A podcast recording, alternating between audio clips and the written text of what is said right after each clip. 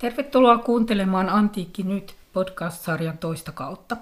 Minun nimeni on Maija-Stiina Kahlos, olen antiikin historian tutkija ja puhun tässä podcast-sarjassa antiikin Kreikasta ja Roomasta, kirjallisuudesta ja historiasta. Tämän toisen kauden podcasteissa puhun lähinnä itse, mutta toisinaan kutsun podcastiini keskustelemaan suomalaisia antiikin tutkijoita ja antiikin kirjallisuuden kääntäjiä. Ja juurikin tässä podcast-jaksossa vieraanani on Saara Kauppinen, kreikan kielen ja kirjallisuuden tutkija, joka väitteli dialogin muodosta kreikankielisissä hautarunoissa. Tervetuloa. Kiitos. Olet siis tutkinut ja tutkit kreikan kielen rakenteita ja tapoja ilmaista asioita. Ja tätä jatkat myös nykyisessä tutkimusprojektissasi, jossa tutkit antiikin kreikan kiroustauluja ja niin sanottuja maagisia papyruksia. Mitä siis tarkkaan ottaen tutkit ja miten olet päätynyt juuri antiikin magian pariin?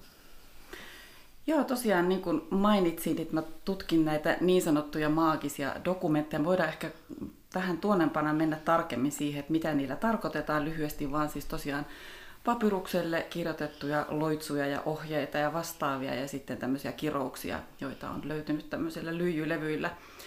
Ja mun tutkimuksen keskiössä on siis kieli ja, ja kielen voima. Eli tarkoitan sillä sitä, että mitä tekijöitä, kielellisiä tekijöitä näissä maagisissa teksteistä on, joilla sitä oletettua maagista voimaa siihen kieleen ikään kuin ladataan. Ja mä tarkastelen tätä muun muassa niin sanotun pragmatiikan näkökulmasta. Eli pragmatiikka tutkii tapaa, jolla kieltä käytetään, osa, ja kieli on niin kuin ikään kuin osa sosiaalista toimintaa. Eli siinä keskeistä on konteksti. Eli eh, konteksti vaikuttaa siihen merkitykseen, siihen kielen merkitykseen ja, ja sitä, että miten se sitten se eh, vastaanotto, eli toisin sanoen sitä, että konteksti vaikuttaa siihen, että miten tulkitaan sitä kielen viestiä. Ja toisaalta kontekstia on myös siis kielen ja sen käyttäjän yhteys. Eli tässä rituaalikielen tapauksessa tähän voimaan vaikuttavaa kontekstia on ne rituaaliset tilanteet ja ne kielenkäytön tavat, joihin tässä loitsuissa ohjeistetaan. Eli voidaan sanoa vaikka tietyllä tavalla jotakin tiettyä asiaa tai tietyissä yhteyksissä. Ja voidaan ohjeistaa esimerkiksi siihen, että, että siihen lisäksi sitten elehditään määrällä, määrätyllä tavalla tai että samalla kun lausutaan tätä loitsua, tai että sanotaan jotenkin tietyllä tavalla se, on tiettyjä äänteitä, ja, ja myös se, että kirjoitetaan ensin ja sitten lausutaan se sama ääneen, ja tällä, niin kuin myös tällä tekstin ja, ja ääneen lausutun yhteydellä on semmoista omaa rituaalista voimaansa, ja tätä kaikkea mä muun muassa tutkin. Miten sä päädyit tähän antiikin magian pariin? Mä oon tehnyt aikoinaan gradun antiikin magiasta, eli siinä mä tarkastelin, että minkälaisia sanoja esimerkiksi näistä erilaisista rituaaliharjoittajista käytettiin latinankielisessä ja kreikankielisissä aineistoissa, ja vähän sitä, että mitä he teki ja miten heihin suhtauduttiin.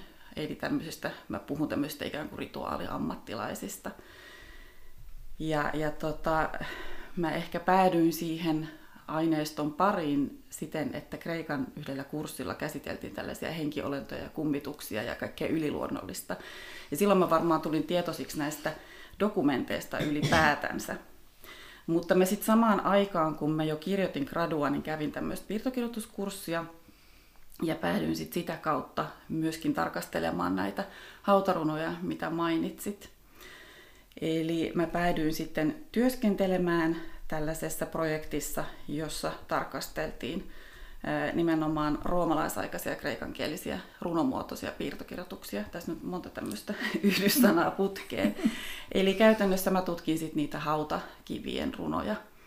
Ja väitöskirjassa mä sitten tarkastelin kielellisiä aspekteja siinäkin.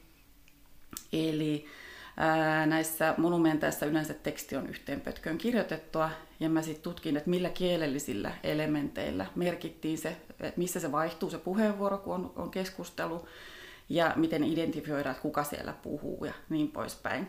Ja siellä on semmoisia tiettyjä kielellisiä seikkoja kuin puhuttelut ja käskymuodot, ja toisaalta on tämmöisiä partikkeleita, jotka sitä keskustelua kuljettaa, ja, ja tiettyjä tämmöisiä kysymysrakenteita ja muita.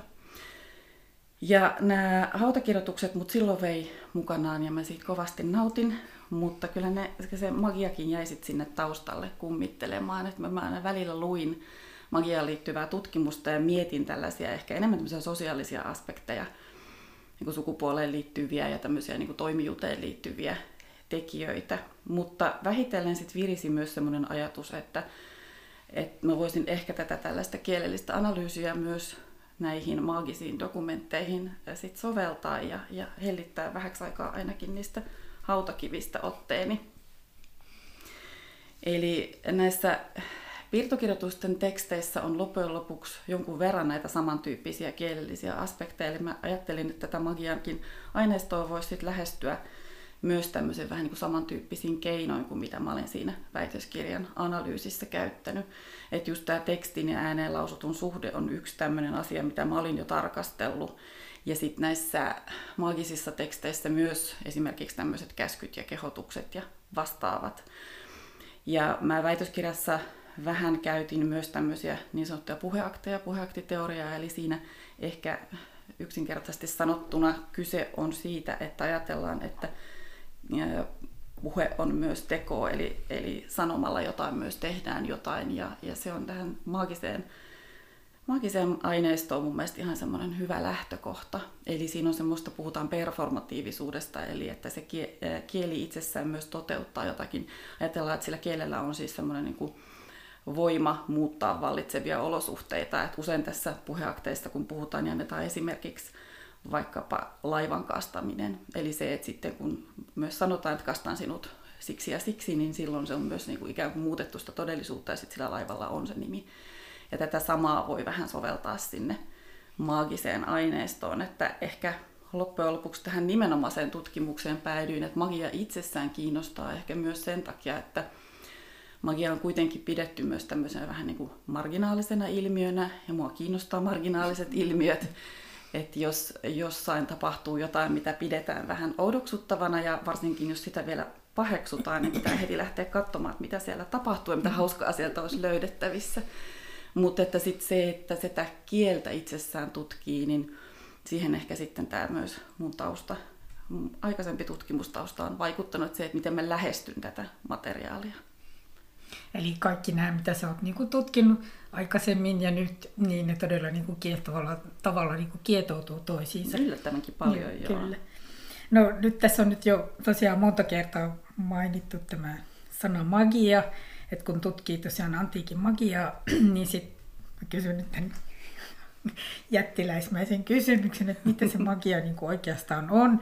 Ja siis tällä siis tarkoitan sitä, että miten, ja tietysti se jo, jo, jonkun verran mainitsitkin siitä, että sitä pidetään marginaalisena, että miten se eroaa sitten ihmisten muista tekemisistä niin yhteisöissä, esimerkiksi vaikka uskonnosta tai uskonnollisista rituaaleista, tai sitten jos ajatellaan sitten vaikka tämmöisiä parantavia loitsuja, parantavia rohtoja ja niin poispäin, miten se sitten erosi vaikka esimerkiksi antiikin lääkinnästä.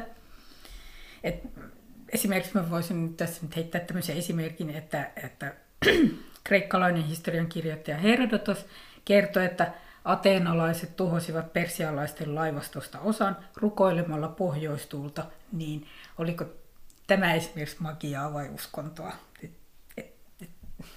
Tämä on todella iso kysymys, eh, mutta miten sinä näet tämän? Joo, tämä on, tämä on tota, varmaan kaikkien magian kanssa painiskelevien lämpikysymys, tämä mitä magia on. Tämä on tämmöinen hetteikkö ja suo, johon voidaan upottaa loppupäiväksi. Mutta mä ajattelin, että sitä voisi lähteä ehkä, ehkä purkamaan vähän tämmöisestä tutkimuksen parissa käydystä keskustelusta. Eli viime vuosikymmeninä on keskusteltu siitä, että mitä se magia tosiaan on. Ja, ja määritelty tällaisia, yritetty määritellä tällaisia jotain seikkoja, mitkä nimenomaan magiaa jotenkin leimaisi. Ja jos tosiaan pohdittu sitä, että onko se uskonnollista, uskonnosta erillistä ja pitäisikö oikeastaan koko termiä käyttää. Että tällaisia erottelukeinoja ja kriteerejä on esitetty, että, että ensinnäkin, että uskonto on julkista ja että nämä maagiset rituaalit on enemmän tämmöistä yksityisessä piirissä tapahtuvaa. Ja kun uskonto on julkisuutensa vuoksi tämmöistä ikään kuin avointa, niin magia on sitten salaista.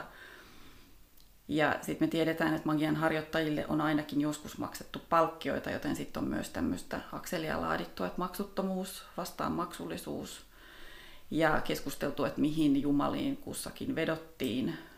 Ja, ja myös sitten ehkä koitettu erotella sen mukaan, että pyrittiinkö sillä rituaalitoiminnalla hyvään vai pahaan. Tai että oliko sillä toiminnalla tällaiset hyveellisinä tai moraalittomina pidettyjä päämääriä. Mutta toisaalta sitten kuitenkin, niin kuin tässä Herodotus-esimerkissä, niin, niin julkisessakin uskonnossa on, tai julkisessa uskonnossa ja magiassa on keskenään hyvin tämmöisiä samankaltaisia piirteitä ja toimintaa. Et ehkä voisi muutamaa näkökulmaa tähän lähteä soveltamaan. Eli että ensinnäkään magia, jos me ajatellaan nimenomaan antiikin magiaa, niin ei ole pelkästään pahan tahtosta. Eli kun puhutaan magiasta tai siitä, mitä antiikin magialla perinteisesti on käsitetty, niin se ei ole pelkkää tämmöistä niin sanottua mustaa magiaa. Se ei ero muusta uskonnosta yhtä jyrkästi kuin me ehkä ajateltaisiin, ja se toisaalta on rituaalitoimintaa. Eli sitten yhdeksi erottelukriteeriksi on esitetty myös se, että uskonnossa ikään kuin pyydetään sitä apua jumalilta ja että sitten taas magiassa pyritään suoraan manipuloimaan niitä jumalia tai ajatellaan, että pystytään suoraan ohjailemaan. Mutta tämäkään ei ole mikään kovin selkeä ero, että kyllähän rukouskin on tietyllä tavalla tämmöinen manipulaatioyritys.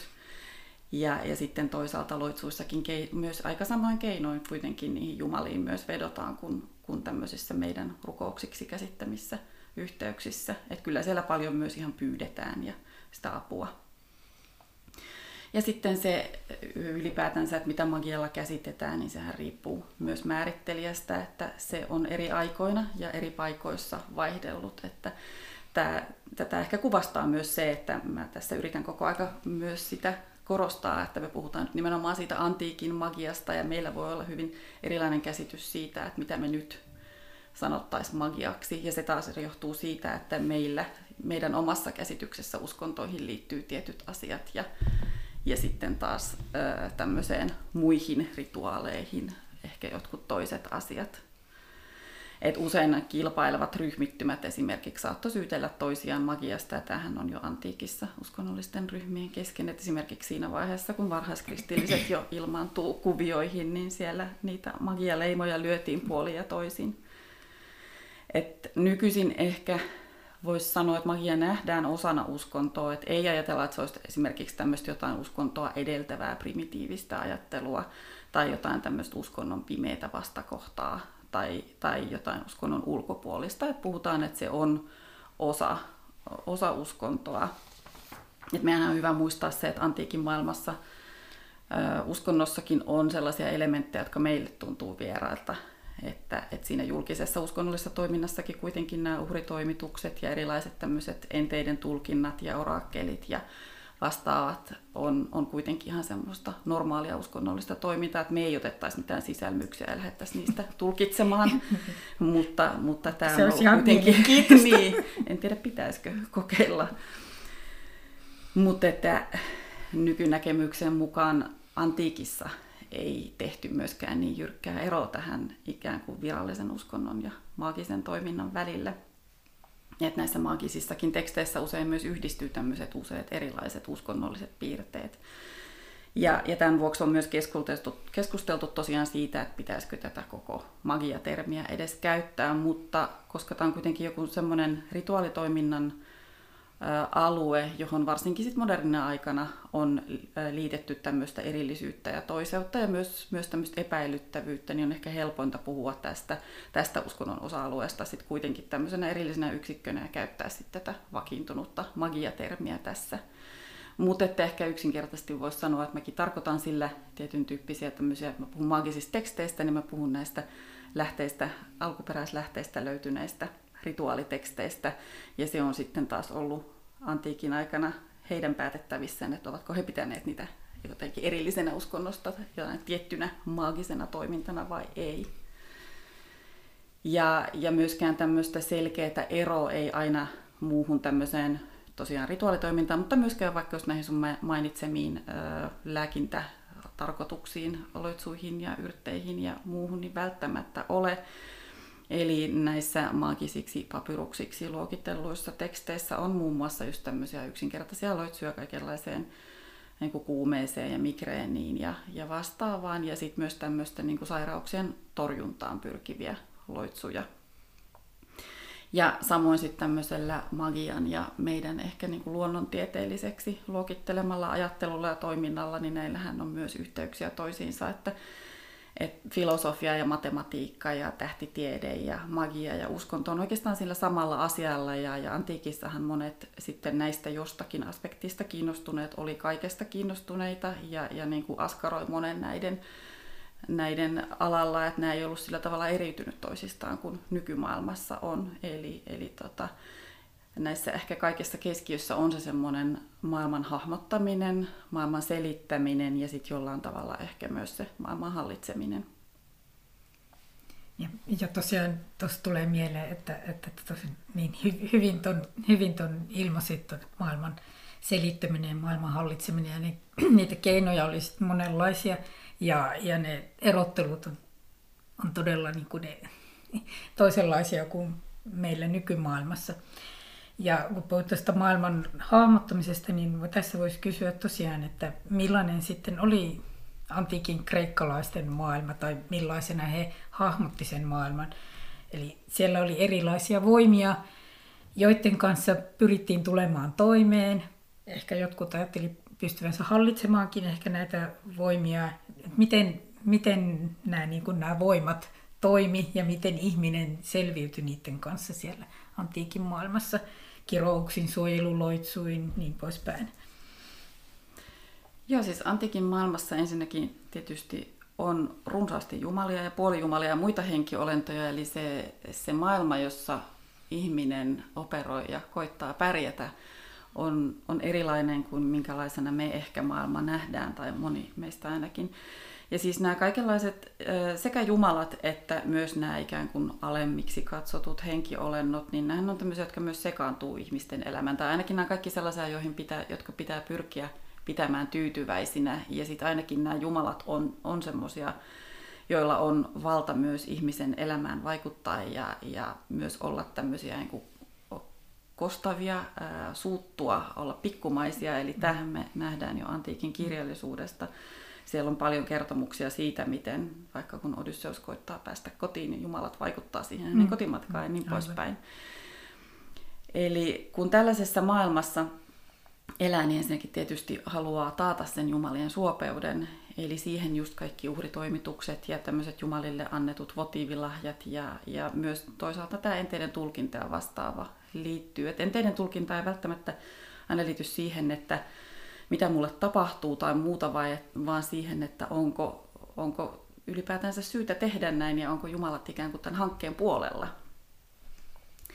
Ja, ja näitä siis pyritään sit pitämään tyytyväisinä näitä erilaisia henkiolentoja ja jumaluuksia.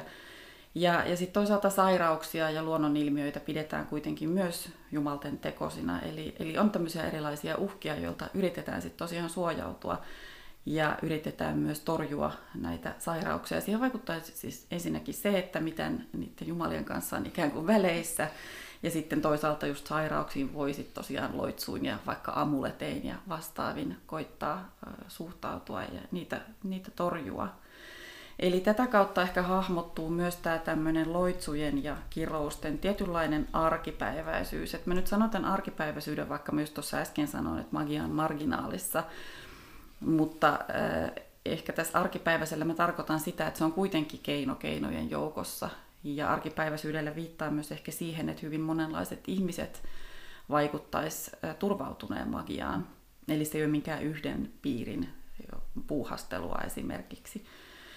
Ja, ja arkipäiväisyyttä ehkä kuvastaa se, että esimerkiksi jos ihmiseltä on kylpylästä varastettu viitta, niin hän voi sitten kirota tämän varkaan tai jos naapuri toimii jotenkin epätoivottavasti, naapurin voi kirota. Et, et joissain tapauksissa ehkä magia voi nähdä semmoisena viimeisenä keinona, että et käytetään semmoisessa tilanteessa, missä ajatellaan, että mikään muu ei auta, ehkä vaikka tämä viittavaras, mm-hmm. mutta myös tämmöisissä niin kuin vaikka rakkaudessa ja, ja vastaavissa. Mutta sitten toisaalta nämä tämmöiset suojautumisloitsut ja vastaavat, niin nehän tämmöistä niin kuin ehkä voisi ajatella tämmöistä itsestään huolta pitämistä tietyllä tavalla. Eli jos ajattelee, että tämmöinen monenlaisten kirousten ja, ja myös jumalten suuttumisen ja vastaavan uhka on olemassa, niin sitten näitä uhkia myös erilaisin toimin torjutaan ja, ja kirouksien uhkaa voi sitten torjua näillä kirouksilla, eli voi varmuudeksi kirota jonkun toisen. Eli, eli tälläkin tavalla magia on semmoinen keino hallita ja, ja ehkä myös vähän selittää sitä omaa elämää.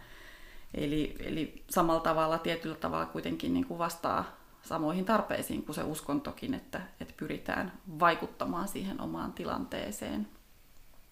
Ja sitten magialla toisaalta saatettiin myös selittää tämmöisiä ei-toivottuja tilanteita. Että voi sanoa, että no en menestynyt, koska minut on kirottu.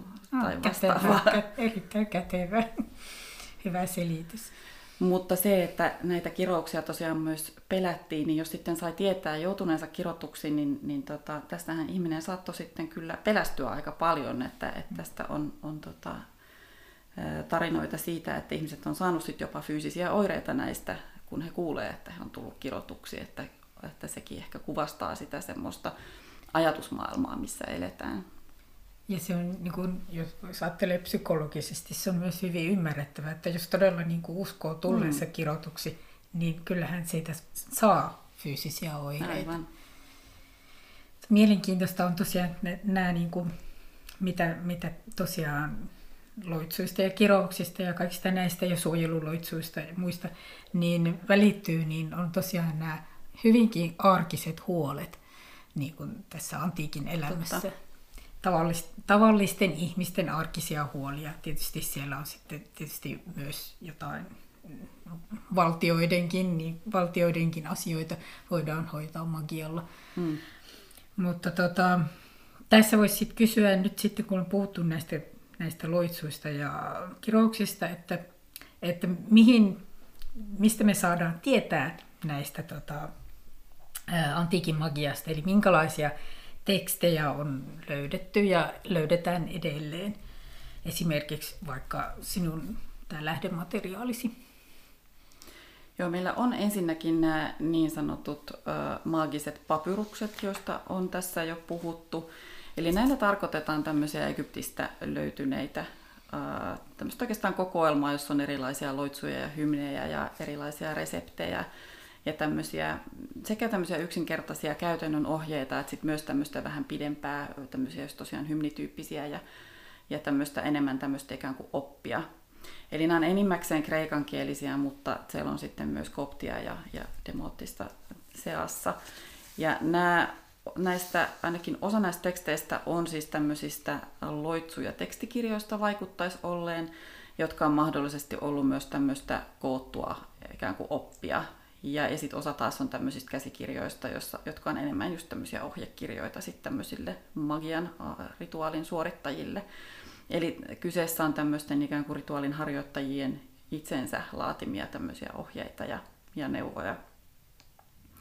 Sitten taas kun puhutaan kiroustauluista, niin puhutaan tämmöisistä eri puolilta kreikkalais-roomalaista maailmaa löytyneistä ja löytyvistä teksteistä, joita on siis kreikaksi ja, ja myös latinaksi kirjoitettu. Eli nämä on enimmäkseen lyijylevylle raaputettuja tekstejä ja, ja tota, näissä on siis hyvin tämmöistä tosiaan arkielämänkin materiaalia, eli tämmöisiä pääsyitä kirota joku toinen ihminen on oikeusjutut, eli kun haluttiin voittaa oikeusjuttu, sitten liike-elämä, eli, eli tota, kilpailijoita voitiin kirota, sitten toisaalta urheilu, Eli urheilussa kilpailijoita tai vaikkapa vaunukilpailuissa hevosia voitiin kirota. Ja sitten tämmöinen isona, isona tota, joukkona on, on rakkaus tai seksi, eli puhutaan niin sanotusta eroottisista äh, kirouksista. Mikä kertoo, että se on hyvin tärkeä elämäalue. Kyllä. Eli, eli nämä on tällaisia tekstejä, joita on, on sit löydetty muun muassa haudoista, ja kaivoista. Eli haudat siksi, että ne on tämmöisiä reittejä sinne maan alle, manalaan, manalaiseen maailmaan, jonka jumaluuksiin näissä teksteissä usein vedotaan.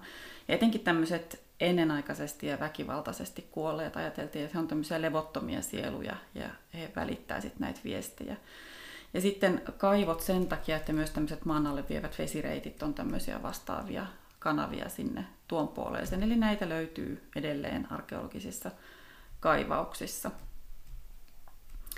Ja, ja toki sitten meillä on myös muuta materiaalista, materiaalisia löytöjä, että on jonkun verran löydetty tämmöisiä välineistöjä, esimerkiksi Pergamonista nykyisen Turkin rannikolta on löytynyt tämmöinen maagin välineistönä pidetty aineisto, jossa on siis muun muassa tämmöinen pronssipöytä ja pronssinen jalusta, joihin on kaiverrettu näitä tämmöisiä maagisia symboleita. Ja sitten siellä on tämmöinen astia, jossa on myös kaiverrettu symboleja. Ja sitten myös tämmöinen pronssinaula, jonka sivussa on, sivun on kaiverrettu kirjaimia. Ja, ja myös sitten tämmöisiä pronssisormuksia ja sitten kiilotettuja mustia kiviä, joissa on myös tämmöisiä yliluonnollisten voimien nimiä. Ja, ja tiedetään ylipäätänsä siis esimerkiksi just näitä tällaisia maljoja tai kulhoja, joihin on kaiverrettu maagisia tekstejä. Ja, ja tämä loitsuastia kädessä sitten saatettiin näitä jumaluuksia kutsua avuksi. Että yhdessä papyruksessa on siis tämmöinen ohje, jossa neuvotaan maalaamaan kasvot ja sitten seisomaan katolla tällainen astia kädessä, kun lausuu tiettyä kutsuloitsua. Ja se loitsu on sitten siinä papyruksessa mainittu. Ja sitten myös tämmöistä asiakkaille päätynyttä materiaalia on säilynyt, että on näitä amuletteja, Eli näiden päämääränä on kirousten tai, tai tämmöisen pahan silmän ja vastaavan torjunta.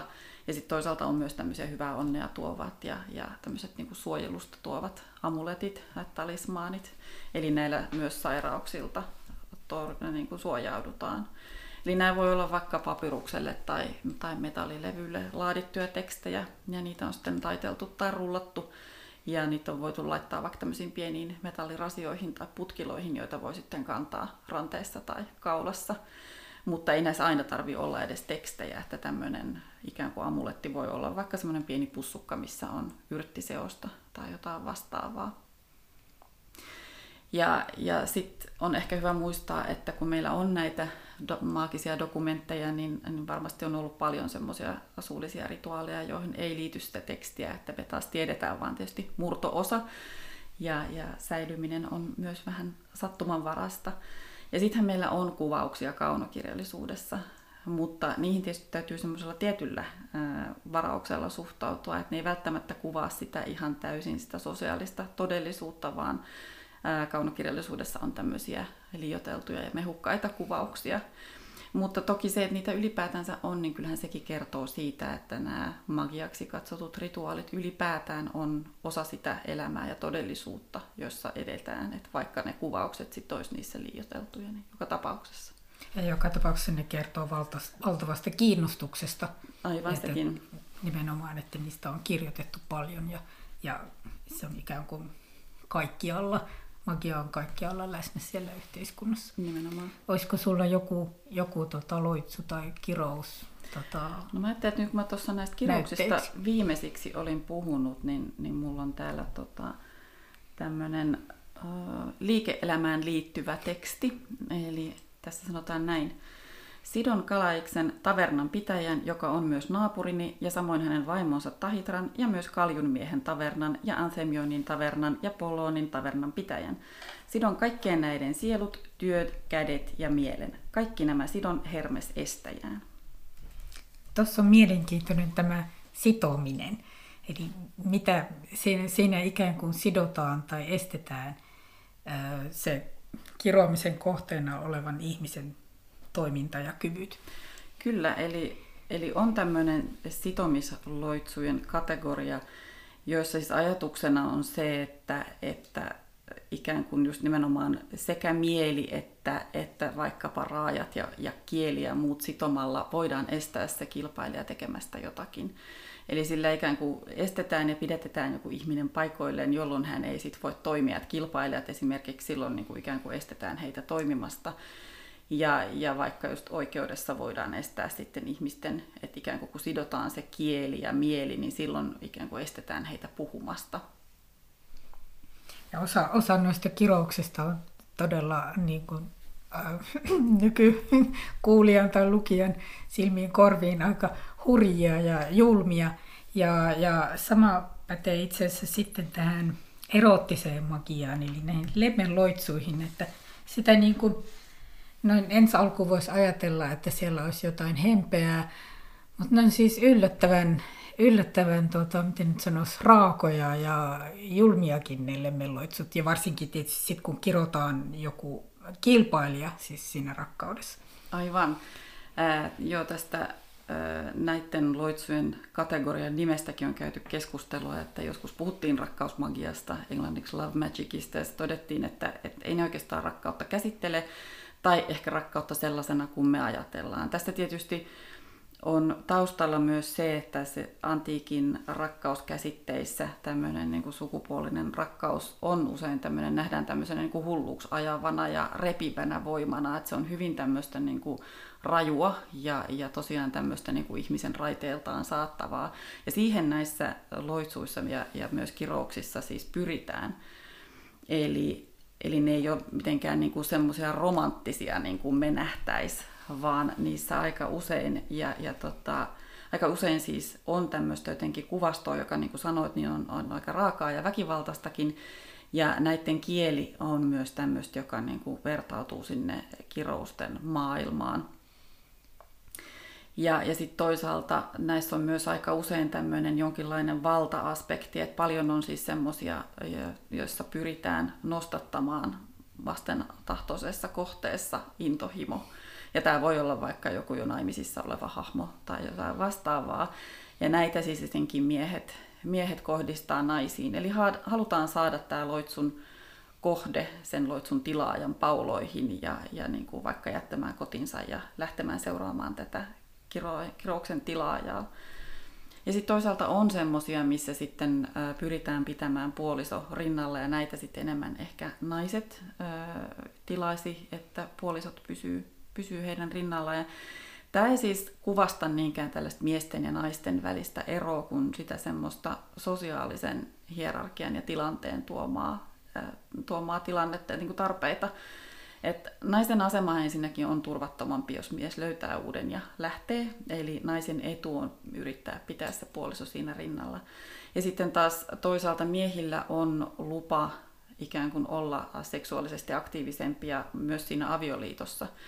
Eli vaikka heillä olisi oma vaimo, niin he voisivat jonkun toisenkin vaimoa kirouksilla yrittää vokotella.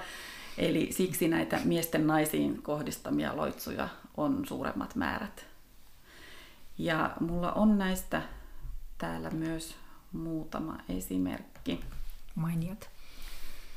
Katsotaan missä. Täällä on esimerkiksi tällainen, jossa sanotaan, että älä lävistä hänen silmiään, kylkeään, kynsiään tai edes hänen napansa tai hahmoaan, vaan työnny hänen mielen kautta. Asetu hänen sydämeensä ja polta hänen sisuskalujaan, rintaansa, maksaansa, hänen hengitystään, luitaan, luuydintään, kunnes hän tulee luokseni, Herra, sen ja sen.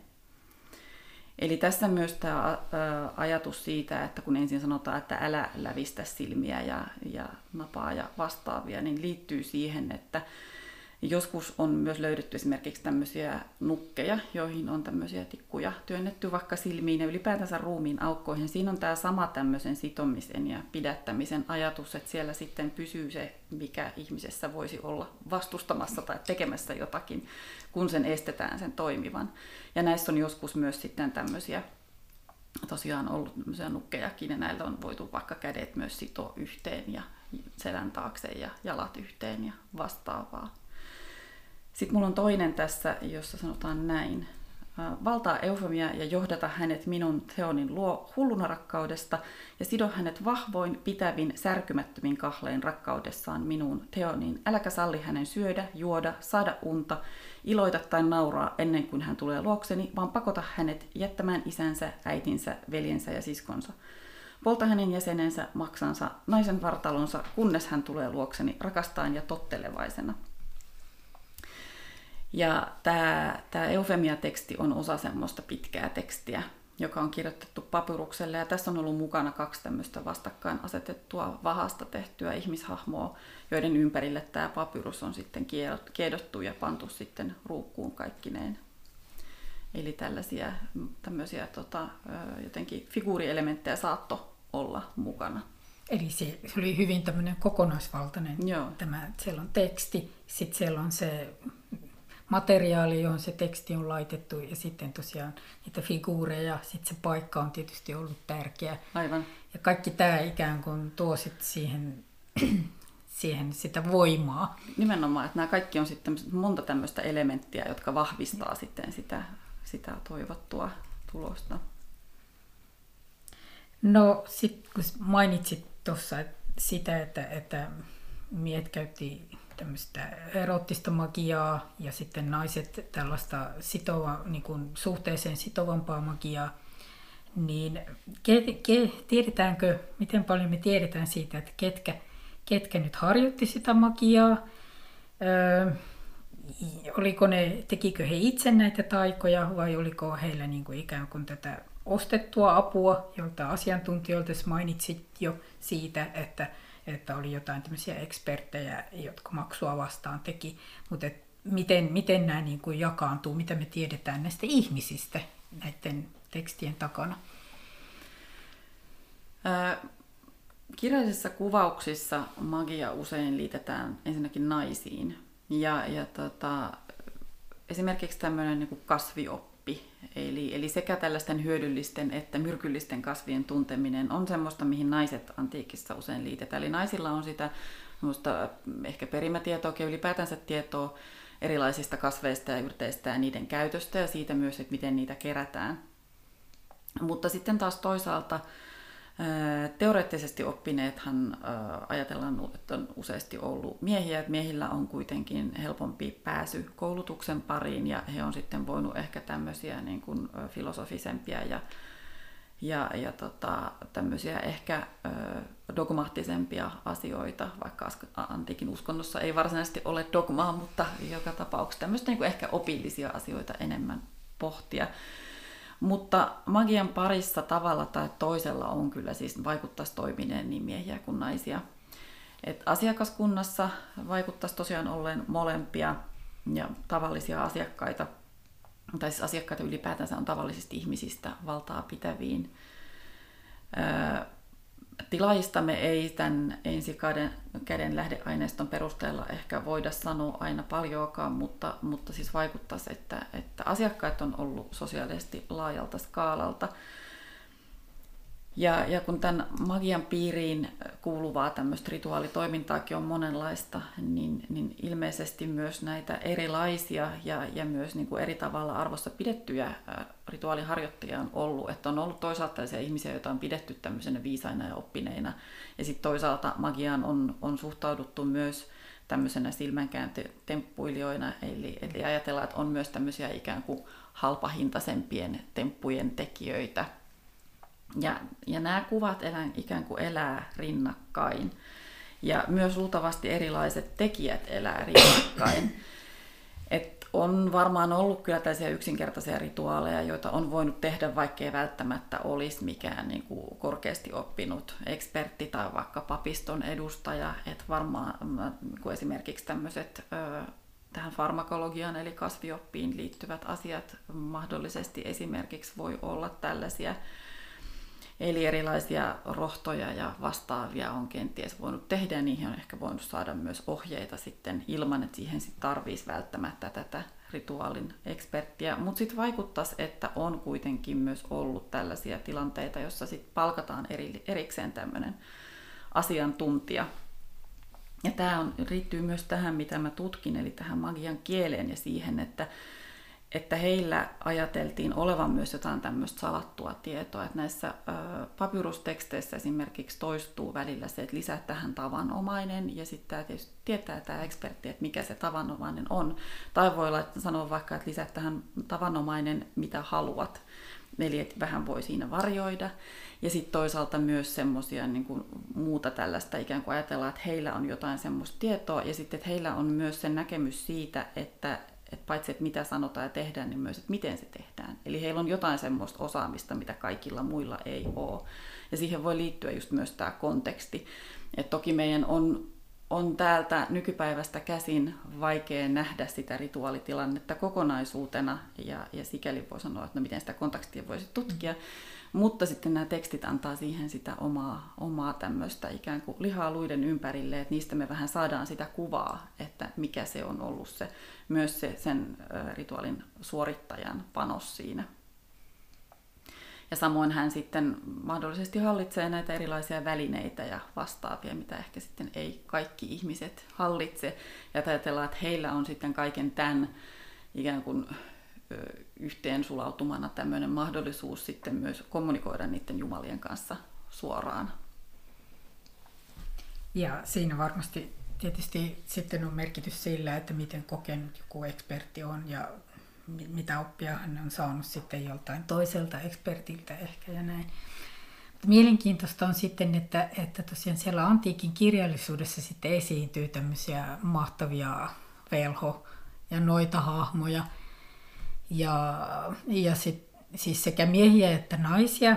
Mutta sitten on tosiaan mielenkiintoista, että, että sitten kirjallisuudessa on tosiaan sitten tämmöisiä voimakkaisia, voimakkaita naishahmoja, jotka on sitten niin kuin medejä vaikka esimerkiksi, jotka, jotka on tämmöisiä vaarallisia, vaarallisia naisia.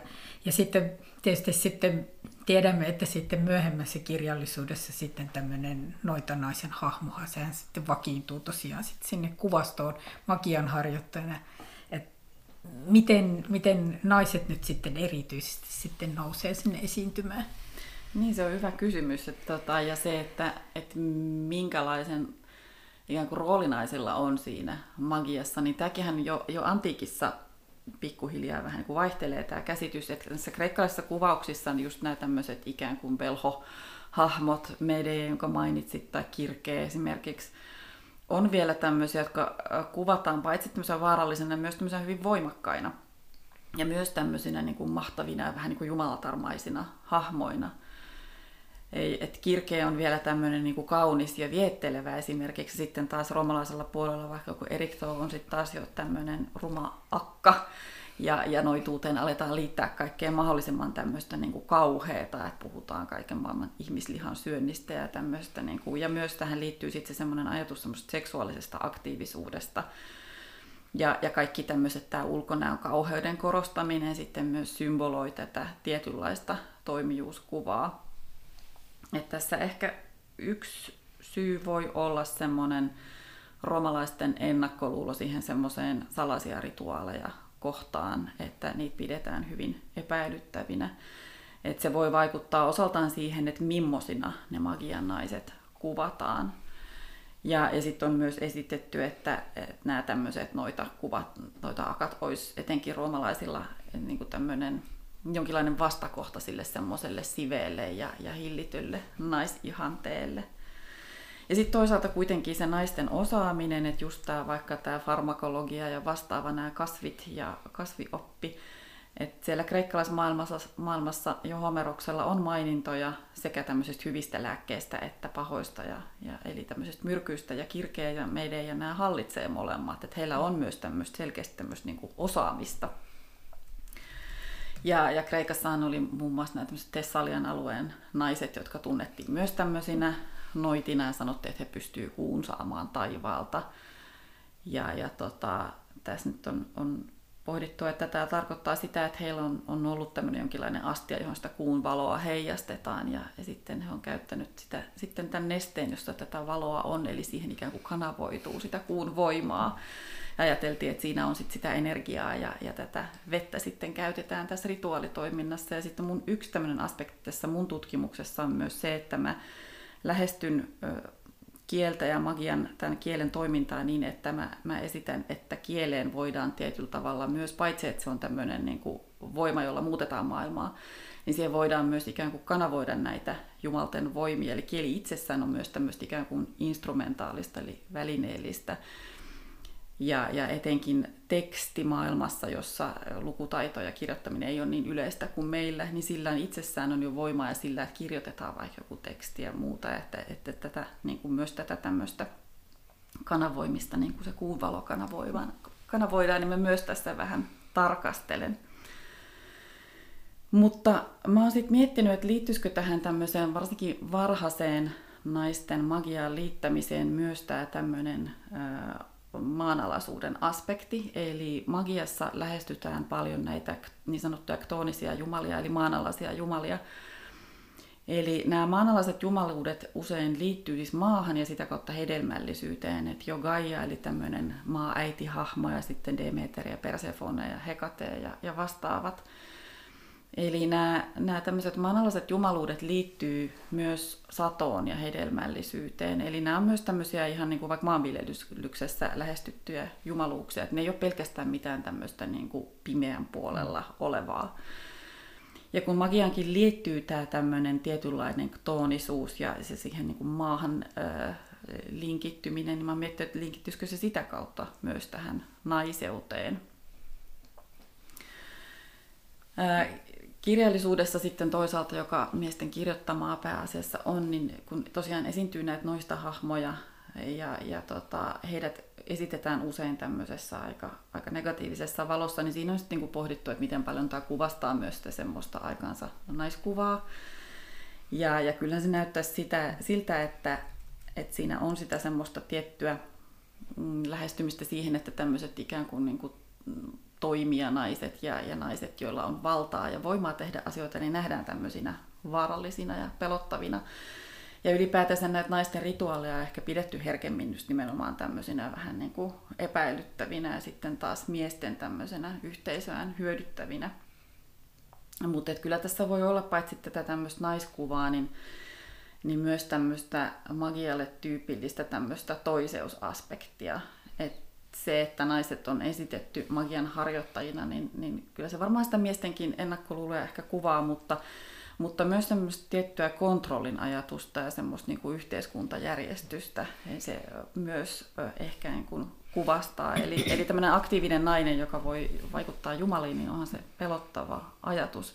Mutta sitten toisaalta siinä nimenomaan on siinä toiseudessa myös sitä voimaa. Magiassahan paljon on tätä tällaista, että kielessä tämmöiset vieraiden kielten elementit vahvistaa sitä magian voimaa ja sitten usein rituaaleja neuvotaan tekemään vaikka yöllä ja kävelemään niin kuin, takaperin ja kaikkea tämmöistä ikään kuin arkielämän ja sen semmoisen päivämaailman vastakohtaisuutta. Ja se ei välttämättä tarkoita, että se olisi kaikki sitten semmoista niin kuin pahuuteen liittyvää, vaan että se kaikki semmoinen niin kuin, asioiden ikään kuin sit arkijärjestyksestä nyrjäyttäminen, niin se kaikki on semmoista, joka vahvistaa sitä. Ja sitten ehkä siinä myös on se semmoinen, missä piilee se naiseuden kytkös, että se naiseus on tietyllä tavalla toiseutta siinä antiikin maailmassa, että kun miehet hoitaa sitä yhteiskuntaa ja, ja vastaavaa, niin, niin sitten se semmoinen toi, naisten toimijuus kuitenkin voi olla myös tämmöinen vahvistava seikka. Ja sitten mä oon miettinyt sitäkin, että kun kun magia on tämmöistä yksityisessä maailmassa tai yksityisyyden piiriin liittyvää ja se virallinen uskonto julkistaa, että, että se voi olla myös yksi tämmöinen, että kun naisten paikka etenkin siellä, jos ajatellaan vaikka klassisen ajan Ateenaa, niin on, on hyvinkin siellä oikoksen eli kodin piirissä. Niin ja miesten sitten taas julkinen, niin se voisi vois vähän liittyä siihenkin, vaikka toisaalta me tiedetään, että naiset nimenomaan uskonnossa sitten taas pääsi enemmän myös osallistumaan kuin muussa yhteiskunnallisessa toiminnassa, myös tämmöisessä niin kuin valtiollisessa uskonnossa. Tämä magia on niin kuin tämmöinen hyvin, hyvin tämmöinen kaksijakoinen niin kuin alue, kaikin puolin, että siinä niin kuin ikään kuin haastetaan tosiaan tämmöisiä niin kuin vakiintuneita tapoja ja sitten siinä on tätä, se nurinkurisuus tuo niin kuin sitä niin, nimenomaan kyllä. sitä voimaa. Sitten se on niin kuin kiehtovaa, se on hyödyllistä, kiehtovaa, sitten se on toisaalta sitten pelottavaa ja sitten siellä voi olla myös hyvin vaarallistakin, että sinne niin kuin ikään kuin sinne toimitaan niin kuin semmoisten hyvin niin kuin tämmöisten voimien kanssa, jotka voi sitten tosiaan osoittautua hyödyllisiksi tai vaarallisiksi tai näin. Joo, ja sehän on, on tutkijalle myös kiehtovaa, että, että tosiaan aina kun pääsee jonkunlaiseen ajatukseen, että näin tämä toimii tai tämä on tämä perusasia, niin se sitten usein sitten vähän niin kuin lipsahtaa sieltä käsien välistä, että toisaalta ja toisaalta, toisaalta että vaikka just tämä naisten, naisten näkeminen magiassa, että toisaalta selkeästi myös tämmöistä ennakkoluuloa, mutta että sit toisaalta olisiko kuitenkin myös sellaista, että, että me voidaan nähdä myös tämmöistä niin kuin ehkä naisten kannalta hyvää tässä, että tämä on, on, ei ole yksinkertaista usein. Ei, ei todellakaan. Kaikkea muuta kuin yksinkertaista. yksinkertaista ehkä ei, ei koskaan. niin, niin, näin on. Tämä on hyvin kiehtova maailma, tämä magian maailma. Kiitos Saara Kauppinen tästä hurjan kiehtovasta keskustelusta. Minun nimeni on Maija-Stina Kahlos ja tässä podcast-sarjassa Antiikki nyt keskustelen antiikin Kreikan ja Rooman kirjallisuudesta ja historiasta eri tutkijoiden ja kääntäjien kanssa. Ja tämä podcast-jakso on saanut tukea Tieteen tiedotus ryltä. thank you